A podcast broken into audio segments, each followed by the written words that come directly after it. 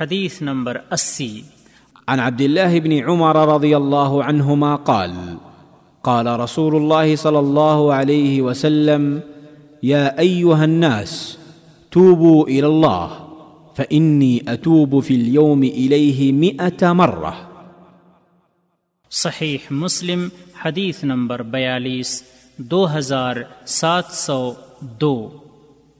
اللہ تعالی سے توبہ کرنا واجب ہے۔ عبداللہ بن عمر رضی اللہ تعالی عنہما کہتے ہیں رسول اللہ صلی اللہ علیہ وسلم نے فرمایا، لوگو، اللہ کی طرف توبہ کرو۔ میں دن میں سو بار اللہ کی طرف توبہ کرتا ہوں۔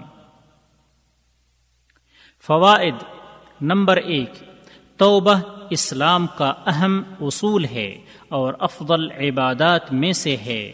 جو اللہ تعالی کو بہت محبوب ہے، اسی وجہ سے ایک مسلمان سے گناہ واقع ہونے پر فوراً توبہ کرنا واجب ہے۔ نمبر دو، توبہ گناہوں کو مٹاتی، دلوں کو پاکیزہ بناتی، برائیوں کو نیکیوں میں تبدیل کرتی، اللہ تعالی کی محبت کا خوگر بناتی اور بد بختیوں سے نکال کر سعادت مندی سے بہرہ مند کرتی ہے۔ نمبر تین، انسان پر یہ واجب ہے کہ وہ اللہ تعالی کی رحمتوں سے مایوس نہ ہو۔ اللہ تعالی کے ساتھ حسن غن پر برقرار رہے، کیونکہ جب بندہ سچی توبہ کرتا ہے تو اللہ تعالی اس کی توبہ قبول فرما لیتا ہے۔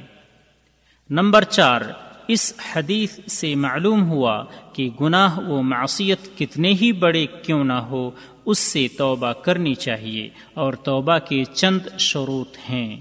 جب تک وہ مکمل طور پر نہ پائی جائیں، تو یہ اللہ تعالی کے یہاں قبول نہیں ہوتی اور وہ درج ذیل ہیں۔ پہلی شرط، توبہ خالص اللہ تعالی کی رضا مندی کے لیے ہو اور اس سے دنیا کی کوئی لالچ یا لوگوں سے داد و تحسین حاصل کرنا مقصد نہ ہو۔ دوسری شرط، معصیت کو جڑ سے ختم کرنا۔ تیسری شرط، اپنے کیے ہوئے گناہوں پر پشیماں ہونا۔